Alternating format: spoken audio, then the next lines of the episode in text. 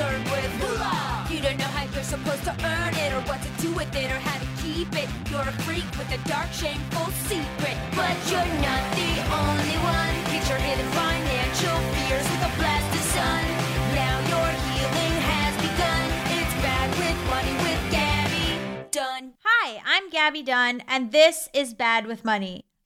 Welcome to season nine. Thank you so much for sticking with the podcast for so many years and for all your kind words and reviews. And if you're just joining us, welcome. This season, we're going to be getting into some very fun topics around money that affect us in our daily lives and that I have some deep dive curiosity in. Fast fashion and Shein, cults that steal your money, goal setting and how to do it, the history of pinkwashing, using all those credit card points with the points guy. Did you know the points guy is gay? That was the best news I'd heard in like months when I found out. So, we have some amazing guests this season. One thing you could do that could really help is to share these episodes with three people in your life who you think could benefit. So, just share the Apple link and say, hey, thinking of you, this was good. I'm trying to get on the charts, people. Also, amazing news this show is going to twice a week. So we will now be having bonus episodes on Fridays that are a little bit shorter, that are going to be uh, mailbags. So email gabbyisbadwithmoney at gmail.com. We're going to read reviews. And then also, I'm going to talk about stuff that's going on that I am interested in. Anything from a girl on TikTok that I saw who was offered free tickets to a music festival by a stranger and went to what's going on with my personal stocks anything going on in the news, where you can find abortion funds, or what Lil Nas X is up to, please join us this Friday for our first bonus episode. Okay, so today we're getting into negotiation. This is a topic you've all begged me to do, and I have had some questions about why it is so important to you all. I've never really been concerned with being likable. Welcome. This has served me at jobs, but also caused me to not do so well in an office environment. I've gotten into conflicts with bosses and coworkers, standing up for myself, advocating for myself, asking for raises, asking for better benefits, and because I presented as a woman at the time, I found myself labeled aggressive or difficult. There are definitely better ways to go about it than I have in the past, and you all seem to be really, really confused about negotiations and really, really scared. So I called in some experts. One is an actual professional who co hosts the Women at Work podcast and has studied communication and conflict. Amy Gallo, an expert on workplace dynamics, is the author of the HBR Guide to Dealing with Conflict and the forthcoming book, which I love the title of Getting Along How to Work with Anyone, Even Difficult People. The other is my friend Nora McInerny, who is a lovely human who DM'd me when I asked if anyone wanted to share negotiation stories thinking maybe there would be some useful ones in a positive way, but she had some really embarrassing ones and vulnerably said, I have so many I want to share to help other people not make the same mistakes. Nora hosts the podcast Terrible Thanks for Asking, and her tales will probably be relatable to most of you guys. Plus, I love sharing mistakes on this show. I am full of mistakes, money ones, and also otherwise. So, how do we negotiate? Gallo recommends more politeness than I've ever used in the past, but be firm. And we go into how to negotiate a raise when you're already working a job and how to negotiate when you're getting hired. Like, why is this so intimidating and scary? Gallo knows more than me, and I think we can all really use her advice. I'm Amy Gallo. I posted that we were going to be talking about negotiations, and the response was through the roof. Why are people so conflict avoidant and how does that manifest at work? Yeah. So we are hardwired for likability as humans, right? We want humans to like us because that's how we've survived. And conflict, in particular negotiation, asking for something that could create some tension with your coworker or with your boss, is seen as a threat to our harmony with our coworkers. It's a threat to our identity, to our value, to our resources, you know, to our sense of self, all of that. The idea is that they won't like you because you asked for something. Yes, and I know that seems strange, but what happens is when we ask for something, it requires the other person to give something. Mm. And often we think of having to give something as giving something up right? Right. So, I mean, it's it is a strange perspective, right? Asking my boss for more money, my boss doesn't usually actually have to give something up. Maybe some of their budget, maybe they Yeah. have to go have a conversation with HR or with their boss.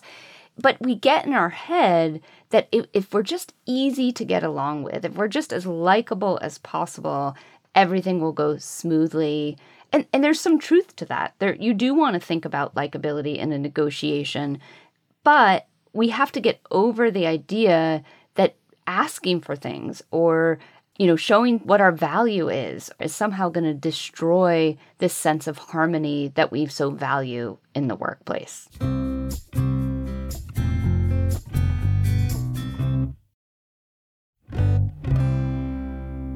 Who is good at negotiating and who tends to have trouble?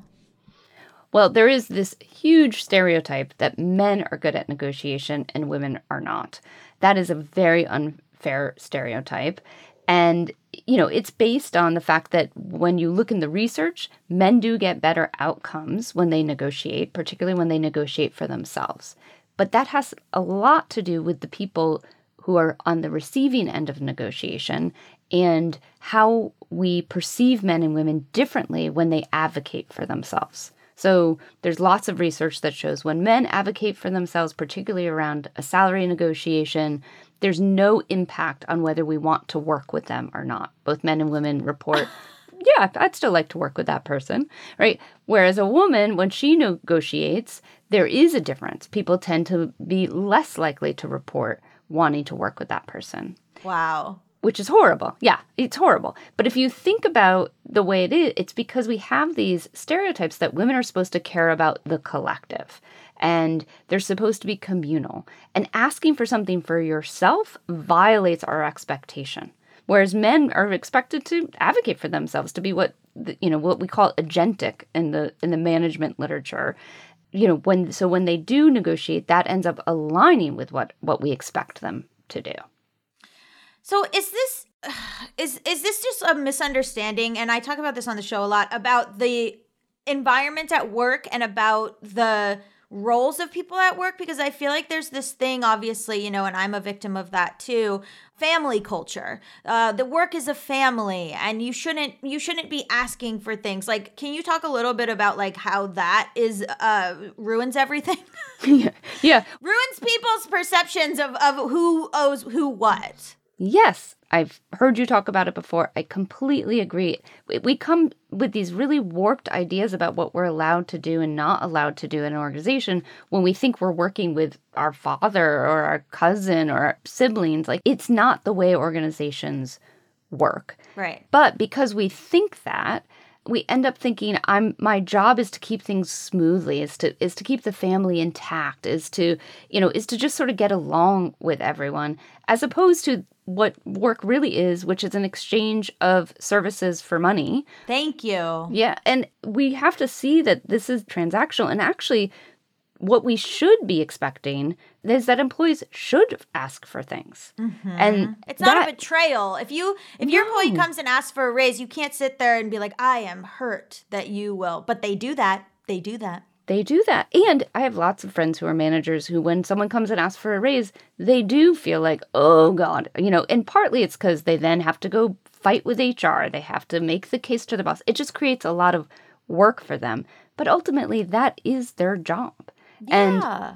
then we've got to take the time and make the effort to get what they deserve.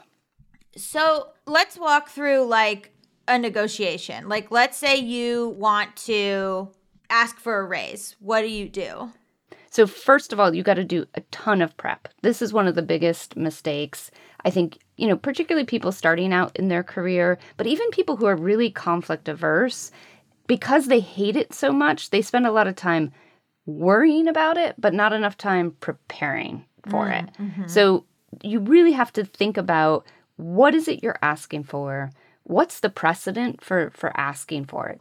We had a guest, Tori Dunlap, talk about writing down all your wins, like all the things that mm-hmm. you've for for salary raise negotiation, all the things that you've contributed, all the things that you've managed and done, like having statistics even like what grew from, right? Like what what Yep. what do you need to walk in with? Yeah, so I love that advice. And I think that's exactly right. Do as much research as possible to find out how much are people being paid, how much, uh, you know, for, for at that company, if you can, at least in the industry. Write down why is it that you're making the request? What is your case? The other thing I would do, and I would be careful about doing this, but it's also write down what could their potential objections be. Oh. Now, that again doesn't mean you downgrade the request. It just means you're prepared to answer those tough questions. Because part of what makes us so squeamish or upset in a negotiation is the fact that we feel comfortable saying, I'm worth this, I want this much, I've done all these great things, look at all this value I produced for you. But then when they say, oh, but, and then the challenging question comes, we freak out and it, we mm-hmm. freeze. And we're, mm-hmm. so we're mm-hmm. afraid of that. So if you can think ahead of time of what are the challenging questions going to be, and have some answers ready for those, I think that's going to help you also feel much more confident. The last thing I would say you want to walk in with is knowing for you, what's your baseline? So, like if you're going in and you're asking for a raise of $10,000, let's hope you get that, right? But what, what at what point are you going to be like, you know what, this is just not worth it to mm-hmm. me? Or maybe there's not a walk away in that case. You're like, well, that sucks. I didn't get the raise, but I still love my job or mm-hmm. whatever. So, know what you're willing where you're willing to sort of pull the plug at what level of, of request or what you get or not get. Should you try to ask for more if you're hoping for a $10,000 raise? Should you go in asking for 15? They call that anchoring, right? So if you go in and say, I mean, in, in fact, I've seen some interesting research. So you go in and joke jokingly say, I want a $50,000 raise. Just kidding. I only want 10. Like you in their head they're like, "Well, at least she didn't ask for $50,000, right?" you know, I don't recommend doing that. But it's called anchoring. You do want to anchor high. Again, you need to know a little bit about who you're negotiating with. So, if you have a boss who's always been you know, had your back, is un, is willing to go to HR and, and make the case for you, you know, you can go in asking for exactly what you want if you think there's a good chance you'll get it. If you know there's going to be a lot of back and forth, you might go a little bit higher. And that way you have some room to get down to what you actually want. But remember, there's also other things besides the number. It's rare that you're just negotiating for $10,000 you could be asking for more vacation time. You could be mm-hmm. asking to be put on a project that you're really excited about. You could be asking for a reduced workload or the ability to work from home. Uh, you know, there's so many other factors. So consider the the entire package of what you're requesting, not just the the figure.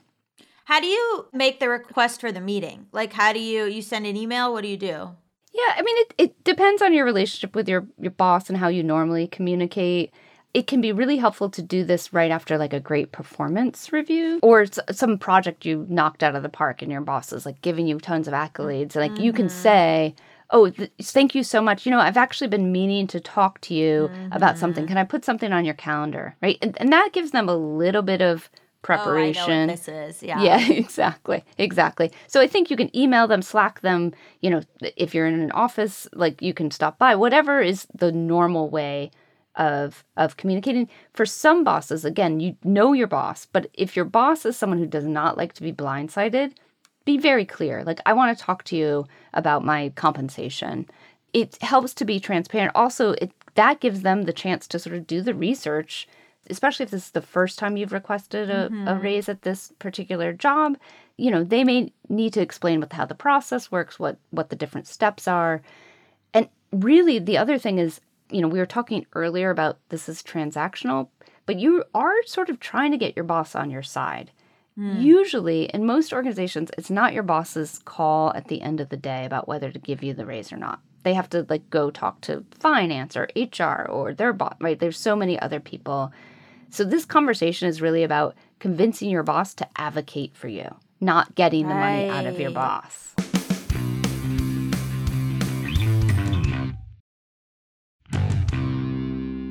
you're talking about, you know, slacking and stuff. Has emailing and texting made conflict at work way worse? oh my gosh, so much worse. I can't tell you how many people I talk to who are just like, "Can you believe she emailed that?"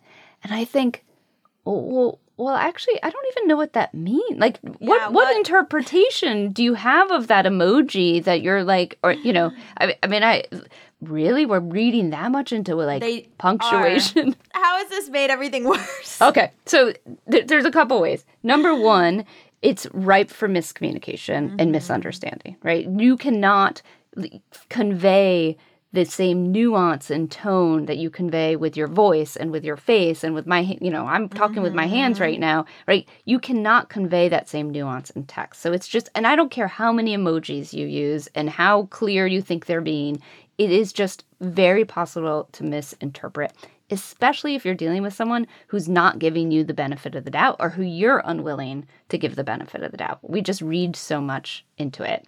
The second is because of this phenomenon called the online disinhibition effect, which basically is the reason that comment sections on websites are full of monsters because we're willing to type anything out when we don't have to look at someone in the face. Mm-hmm. Like looking you in the eye requires me to have some empathy because you're a human. It's we're just hardwired that way. and maybe it's all the same, but like all these people that are working from home, right? Like, how do you negotiate a raise when you're working from home now? Yeah. I do think it's harder to do, but you know, in some ways what's nice is you get to, you know, press end on the Zoom call, gather your information, do more research, right? And then come back to the next call. I mean, and that's another thing. I think most negotiations unfortunately are multiple conversations. Finding out more information, doing more research, coming back with a different argument. But I do think there's some advantages to being virtual. The one thing I will also say is that right now we have a lot of power as employees, right? You- hmm. The great, I don't know if you've talked about the great resignation on the show, but like people are quitting in droves and it's really hard for employers to find good people right now. So you have a hmm. lot of power. And the chances are that you probably worked your tail off for your employer over the last 18 months, as many people did. So this is the time to really like cash in on that value. Employers are thinking about how do I make sure employees know they're valued so they stick around. What if they say I can't afford it? That is always a possibility. But I think you say, okay, I understand the company is not in the best position now. What else do you think the company might have to offer? Or when do you think the company mm-hmm. might be in a better position? Like, could we mm-hmm. readjust this in two months? If we make our mm-hmm. targets this quarter, can we talk about it next quarter? Right? Don't let them off the hook with that. And and if you think that's BS, which it might be, right? Yeah. Ask questions like, oh, okay, you know, where are we financially? When do we feel like we're going to be out of the hole? When do you know? Just you really ideally want to work for a place that's really transparent about those numbers, hopefully, and hopefully you. When you get that answer, you actually believe it. But if you don't, you're allowed to push. Mm-hmm. So people wanted to talk about when they're starting out at a job. So mm-hmm. like the idea of, you know, how do you handle them going, you give us a number first. No, you give us a number first Right. when you're hired. Yeah. So there's interesting research that shows if you name the number first, you are likely to do better in the negotiation. You're likely to get more money, but you're likely to feel more dissatisfied with that number. Whereas if the other party goes first, you're likely to do worse, but you feel more satisfied. And I think that what's at issue there is that you think when you say it first, you're like, oh, I clearly undersold myself, right? And when they say at first, you are like, oh, I can negotiate up from that. Uh-huh. And so it's like this psychological thing. But remember, it's okay to name the number first if you have data and information that that will help. You want to feel confident about that number. Should you say like the the standard is 80? You know, like should you go in and, and say other people in my position make X, Y, and Z? Yeah, I mean, if you actually know that to be true, I think you can say, yeah, I think you can say, you, you, from my research, I see that people in my position are being paid X and Y. If it's a big company, they'll they're likely to have done their own research. They probably have market research. They might even have like a compensation consultant who tells them what these jobs should be paid for. You don't want to pretend you know more than them, but mm-hmm. you do want to show you that you've done your your research it's so much easier if you have other job offers of course you know you, you can't always manipulate the timing of that. But if you have a few offers in hand and you can say, you know, I'm my other offers are actually at a at a higher salary. Can we talk about that? Is there any wiggle room in, in the salary you've offered? Mm-hmm. That can help your case a lot too. The one thing I'll say is it's very rare that you will negotiate a salary and they will rescind the offer because you negotiated. People are really worried about that. I can't think of a single person I know who's had have, like do you know anyone who's had that happen to them? No. Yeah. So you can say you have other offers at the beginning. What if you're being scouted and you go and ask for a raise? Should you tell them like another company offered me more? This is interesting. now, the risk is that they say, "Oh, you have another offer? Great. Good luck." And that is a significant risk. The other risk is you're going to look disloyal and now, this is not a family, but mm-hmm. a lot of companies really do expect loyalty. The the one thing I would suggest is going to your boss at that point and saying, you know, hey, I got I got a call from a headhunter. You know I love this job. I want to stick around, but I have to say the salary range they gave me was pretty enticing. Uh-huh.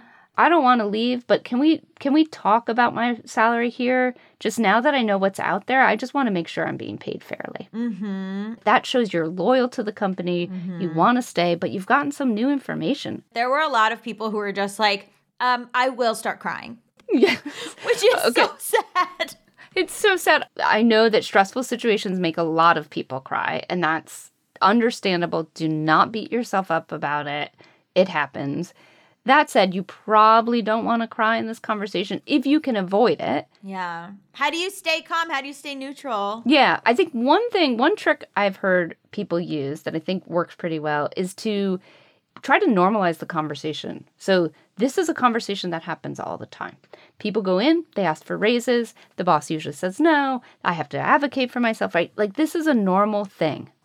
The other thing, in that moment, imagine you're actually advocating for someone named Gaby. Not yourself, but you're yeah. actually advocating for someone named Gaby and you love Gaby, right? Gaby is this person you completely respect. You think they deserve so much. Mm-hmm. And that helps when you're preparing too, because some for some of us it's hard to like list all our accomplishments. We're like, well, I didn't do that without my team and blah blah. You know, like we really discount that stuff. And along the same lines, part of the reason we get so emotional is that this feels valuable. It's so weird. We assign a number that means like this is how valuable you are to us. Yeah. It's just gross. I don't like it. And yet it's how we all do it. Yeah. And so give yourself a little pep talk. I'm a valuable person. This number is arbitrary. It is based on so many things. It's based on bias, it's based on discrimination, it's based on completely arbitrary things that happened in the 1920s. Like, it's just an arbitrary number. Don't let it mean that you are a good person or a bad person. It doesn't mean anything about me as a person. I love that. I have so many more questions about your book that's coming up about working with difficult people. Yeah. Um, but that'll have to be a whole other episode. Yes. When the book comes out, I'd be happy to come back. Tell my audience what it's called. It's called Getting Along How to Work with Anyone, Even Difficult People. I mean, iconic. Yeah. so, where can people find out more about you and follow you? I have hundreds of articles at hbr.org. You can hear our podcast, the Woman at Work podcast, anywhere you've listened to podcasts. And if you want to contact me directly, you can go to my website, which is amyegallo.com. we're going to hear from author, Swiftie, and love of my life, Nora McInerny, who has an extensive list of what to avoid. Plus, let's get in some tea about my jobs and horrible BuzzFeed contracts and upcoming work. The BuzzFeed tea is, is piping hot, you guys. Nora and I love to talk, and we probably say too much. I'm Nora McInerny. I'm a Gaby Dunn super fan. and I am also I'm a podcaster, I am a writer. So what mm. what did you message me? What happened? I said I might go down in history as one of the worst negotiators of all time. because throughout my career, I have been in this Taylor Swift 2007 mentality. You know, what she used to get VMAs and, and Emmys, and she'd stand up there and be like, oh my God, me? Yeah, totally. Like, shock. That was me anytime I was offered any kind of job. Didn't Mm-hmm. even matter if it was a job I wanted. Didn't even matter if it was a job that I was overqualified for, underqualified for. I was like, oh my God, me? Sure, yes, whatever you think. My mentality for negotiation has been I don't want to be rude Yeah. and I don't want to lose the opportunity by asking literally any questions at all. So, what was the first example of this? the first example was the first time I went in for a job interview. When you were like in your early 20s? in my early 20s, the first real sort of like salaried job that I ever got. It was a job for an advertising agency. However, Okay. when I went to the agency, there was no information on their website. Sure. And I thought, hmm, interesting, mysterious. went through an entire interview, still not knowing what the job was or Mhm. what I was going to be doing. And then accepted the offer because it sounded like so much money, Gaby. They were going to pay me to live in New York City $28,000 a year. Yeah.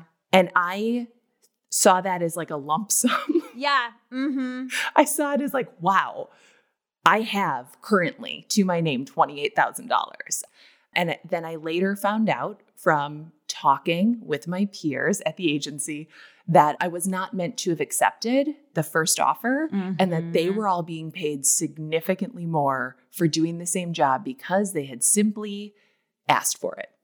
Right. So I went into my first job similarly where I I barely read the paperwork. I had no I, I didn't even ask about 401ks. I just was like, please I was like, maybe if I sign fast enough they won't take it away. I was like yes. very nervous about keeping a job. And that was actually kind of worked in my favor in some ways because I did these jobs, which by the way, I was not being paid enough to do. And by the time I got to BuzzFeed, I was like 25 or 24. Yeah, 25. So everyone else at BuzzFeed was 22. So like Hmm. they had just started and they were like the, like you not asking for anything, didn't Yep. want to know about benefits, were very scared to ask for raises. By the time I got to BuzzFeed, I'd been fired like four times. Like I was like, so the vibe was so different where like Yeah. that my colleagues were younger than me and so they were very scared and I felt like a jaded older like elder statesman where I was just like ask for whatever you want. Yeah. What are they going to do? Fire me? Join the club. I've never been fired yet. And I think I always live in fear that I am like two minutes away from not having a job, even though I am self employed. Of course. The woman that I spoke to before you, she's like, they hardly ever rescind the offer. She's like, I don't, I've heard it happening. I don't know anyone that's happened to. And she was like, Do you know anyone that's happened to? And I said, No. Do you know anyone that's happened to? No, that's shocking to know and to be asked that question and realize I've never heard of that happening. And yet I am always sure it will be me. Right. And you know, I started my career working in ad agencies, working in marketing agencies. I now have done quite a big shift and I'm self employed. You would Mhm. think that I might have gotten better at it. Mhm. No, So for your next jobs, what did you do? I did all the same things. Okay, whatever was offered, I said, that sounds great. Thank you so Mhm. much. Oh my God, thank you for thinking of me. Thank you so much. Thank you so, Yeah. so, so much. I will make a lateral move. I will later, once forced to do math, I will realize it actually cost me money. Mhm. No big deal. Whatever. It's fine. It's fine. It's fine. And what was missing from all of these conversations, besides just like general self worth, is context. Oh. And like, you cannot be afraid. And I have been up until like truly maybe the past nine months to ask a lot of questions, to ask, well, what happens in this scenario? What Mhm. happens if it doesn't work out between us? Then who takes what? I'm Yeah. uncomfortable asking somebody who is going to pay me up front to write a Mm-hmm. book. Okay, is this the standard amount that you that you Mhm. give an author or could I get more? I Mhm. always say yes to the first one. I always do. If you work in an, in a creative field, if you work in an independent field, the only way that you will know what you are worth, what you should be asking for is by asking people or knowing people in that Mhm. industry. And that is not a thing that first timers have access to, right? Like, and part of this is I went into almost all of my negotiations as an independent contractor. As a person who is self employed, you're always an independent contractor, you're not a real employee. I did those myself. And I, I remember sending Davis a contract after I'd already signed it and them being like, um, why didn't you send this to me before? And it was because I was so ashamed to say I didn't have like $200. And they're like, you could have paid me later, you know, and I don't want to be, nobody wants to be the person who's begging other people for their expertise. If you are not going to read your contract and there's something about legal language and numbers that makes my brain just melt, Yep. you do need a person who will do it for you. Yep. Shout out to davismeansbusiness.com for all of your non binary legal business needs in Minneapolis. I love Davis means business. Oh, I'm in a contract now that's real bad. Yeah. Uh, you want to talk Taylor Swift and Scooter Braun situation happening over here? but it's fine because I'm in my reputation era, baby. I will burn a bridge. I bury hatchets, but I keep maps of where I put Where I put them, okay? I am I'm entering into a reputation era myself. Uh, it is astonishing. yeah, I mean, so okay, so you were talking to me about negotiating with your podcast initially. Yeah, I did. What? Yeah. So like what? So Yeah. you didn't negotiate, and they owned a lot of the property. Yeah.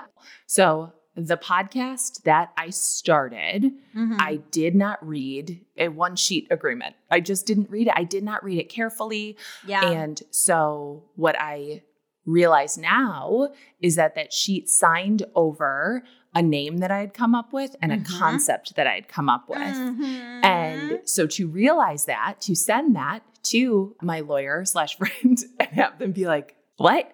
It's really, it's Yeah. really shocking. And this is, by the way, it's not an unusual agreement. It's not an unusual agreement. not at and all. truly, even if I had known, even if I had known, I don't know that I would have pushed back on it because my sense of worth was so low. And I thought, well, I mean, who knows if this will work? Who knows? You know, there's Yeah. there's a million people who have made podcasts before who are much smarter than me. Like, I think it's fine because I felt like so many people who are not cis white men that I have Mhm. to prove my worth before I can ask for anything. I have such an inflated sense of my worth. like, God, good for like- you. Oh, I God. well, because here's the thing: is that I equate it with time, right? Oh, I got an offer from a podcast company for this thing I'm working on, and I was like, oh wow. And then I, my initial thought was, this is so much work for so mm-hmm. little money. Like I'm gonna be spending so much time on this, and I will not be making enough money for that. And I and it, this is you want to talk about cis straight white men. And I, the person I'm working on it with, is that. And I was like, I spent like a week being like, you know what, Gaby, you are ungrateful. You should be so you should you should think about how lucky it is that as an artist you get to work at all. You should think about how amazing it is that someone pays you for your words and your ideas. That's the dream you've had since you were 6 years old. Like I spent 2 weeks like zenning myself up. And then I get a call from him and he just goes, "We're not taking this deal."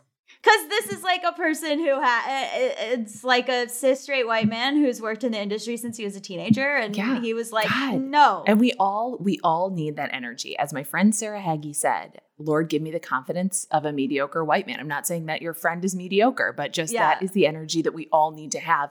And at the time when I was starting the podcast, I had signed my first book deal. I had also lost my job after my husband Mhm. died. I left, but not really. They were like, Don't you want to leave? And I was like, I guess I want to leave. Yeah, I mean, I can't work. What? They were like, your husband just died of cancer. Would you like to leave your job? Yeah. I mean, I wasn't going in, to be fair. I wasn't doing the job. I know. I know. It's like, Give you a all- second to breathe. give me a second to breathe is right. And I also, again, no negotiation was like, okay, I will leave. I will go. I am so sorry right. to have inconvenienced all of you. I, I probably got some sad on you. I apologize. So any amount of money to me was, I was like, great, I will take it. I will take it. That's the thing. And there are Yeah. times where it's like, I really had to. Like, I really had Yeah. to. And that's the scam. That's the scam. Laci Mosley on Scam Goddess talks about the Despo meter. Mm. And the Despo meter is, and this is how they jobs take advantage of you when you go in to negotiate. The Despo meter is how desperate you are. And so, like, if Mm. this is your one job interview, they know that. Like, they can know, like, okay, so you're not going to negotiate because you're desperate. yeah. And I think a lot of times the systems or like the contracts or whatever's in place, if you push back on it and ask a question, the answer is like, oh, I don't know, it's just like that. Yeah. And and it's that easy. It's, you know, I truly believe that the person who sent me that that contract, I don't even know if he read it. yeah. And the result is like all of this tangled mess Yeah. that that makes everybody feel crappy. Yeah. It just makes everybody feel crappy. And I, for my own personal responsibility, I could have taken a beat, asked some questions, and played it out. And what it really comes down to on my side is like, I have zero faith in myself. That- no, Like, for I was like, sure. I better take this. I better take this now. Yeah. I better take whatever I can get and get it now. I better make hay while the sun is like peeking out through these storm clouds. Yeah, for sure. And that makes me sad about myself, but I love to be the hype person for anyone else. But it's not about you because it, it's about these other places that feel okay offering that. Oh, I let me Yeah. want to spill some BuzzFeed tea. Allison Yeah. and I started at BuzzFeed. They gave us the contract, which was horrible. It was like we own your whole face. It was like the Scientology contract. It was like a billion Yes. years and uh and Yeah. and you're Xenu now. And we were like, okay. And any thought you've had, if you have a thought near work, we own the street outside of work and we heard your thought and now it's ours. Like hundred percent. Yeah. So Allison's father is a an attorney. So Allison's father went through the contract and marked everything and was like this, this, and Mm. this. Here's the thing. And then so then we went back to BuzzFeed and we were like, our lawyer, lo- our lawyer, look this over and uh, Our dad, our lawyer. lawyer, and and here are some red flags and we'd like to negotiate these. And BuzzFeed went, mm, no, this is a standard contract. Like you either sign it or or or you walk away from this job. And we were Mm. in our mid 20s. So we were like, okay. Yeah. And we signed it. Literally, they were like, Yeah. Made us seem nuts. Like they were like, this is standard. Like this is like everyone else here has signed this. Like gaslight. Like you guys are crazy to like have a lawyer look at this. Like everyone else that works here has signed this exact same contract. So like what makes you special? And we were like, okay. Sounds good. Yeah, I think it's hard too to resist at that point because it's coming from it's not coming from an institution, right? It's coming from a person, a person you will work with every day, a person you will see, a person who's then comparing you and saying, "Okay, but like look at all these other people. That contract was fine for them." Which we should have said, hey guys, was that contract mm. fine for you? But we were like, oh. Yeah. we're in the wrong. And that's the scam. Yeah. And I know that having been a manager in corporate America, you know, you're definitely supposed to sort of discourage people from telling each other what they make. And I think it is one of the most powerful things that you can Yeah. do is tell people like the truth about your your finances. I want people who, you know, work with me to know like I'm paying you this and I'm getting this. Yeah. They deserve that. Are you getting better? Uh, Are you entering your I'm reputation getting, era? I'm getting better. I am I am entering my reputation era. I am not afraid to be like, oh, that's okay if it doesn't work out. yeah. Like that's okay if it doesn't work out. And every time, by the way, where I've asked for more time or I've asked questions or I've just said, I'm not going to do that. I did that actually recently with a brand deal. Mm. Oh, you know, there's a line in the contract that said, and then the company can take whatever you make and, you know, promote it. Repost it everywhere. Right. No, no, no, no, no, no. No, I don't want that. Yeah. I don't want that. I don't want, no, no thanks. And guess what? They're like, oh, okay, we'll take that out. Yeah. I feel like creative people are at somewhat of a disadvantage because if you go to business school or if you take business Mhm. courses, like they talk to you about this. Yeah. I'm like labeled difficult sometimes for asking to be paid Yeah. money I'm overdue to be paid. Yeah. Right. We're saying I'm not going to work until I am paid. I won't Oh, finish I've this until I'm paid Oh, for the work I did. It. They Yeah. don't like it. I have to sometimes in my mind go, no, you're right. You are right. You're right.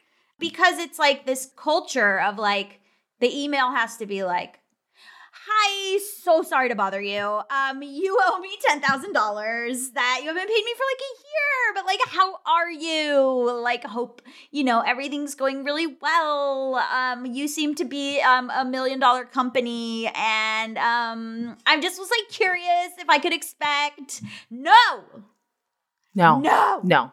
No. No. Before you start anywhere, look up the company. If it's a nonprofit, you can look up their revenue, you can look up their 990s, you can see what everybody else is paid. Mhm. They'll have to publish that, their top earners. If it is a bigger company, you'll see how much investment money they have. And I think good questions to ask are how do you measure success? How do you know when a project is profitable? And then what is the opportunity for me to share in that profit? Like those are very Mm. important questions to ask. I wanted to tell you these stories because I am so embarrassed by them, Gaby. I'm so ashamed of them. There's such a difference between perception and mm-hmm. reality. Thank you for coming on the show. Where can people find you and more about you? My internet name, because I am from a different era. Yeah. From an era, you are a little bit, right? Gaby Road is like a little. I didn't get Gaby Dunn because I got Gaby Road because that was like an AOL screen name. Yes, yes, yes. And you felt good when you locked it down. Like I felt good when I locked down Nora Borealis. But now people do think that's my Mhm. last name. It is a play on the Aurora Borealis. It is my handle on Instagram. I, like Gaby, quit Twitter, and Nora Borealis is also my website. And that's where you can find like my books and podcasts and all that kind of stuff. Yeah. Amazing. The podcast is called Terrible Thanks for Asking. It's a really good podcast.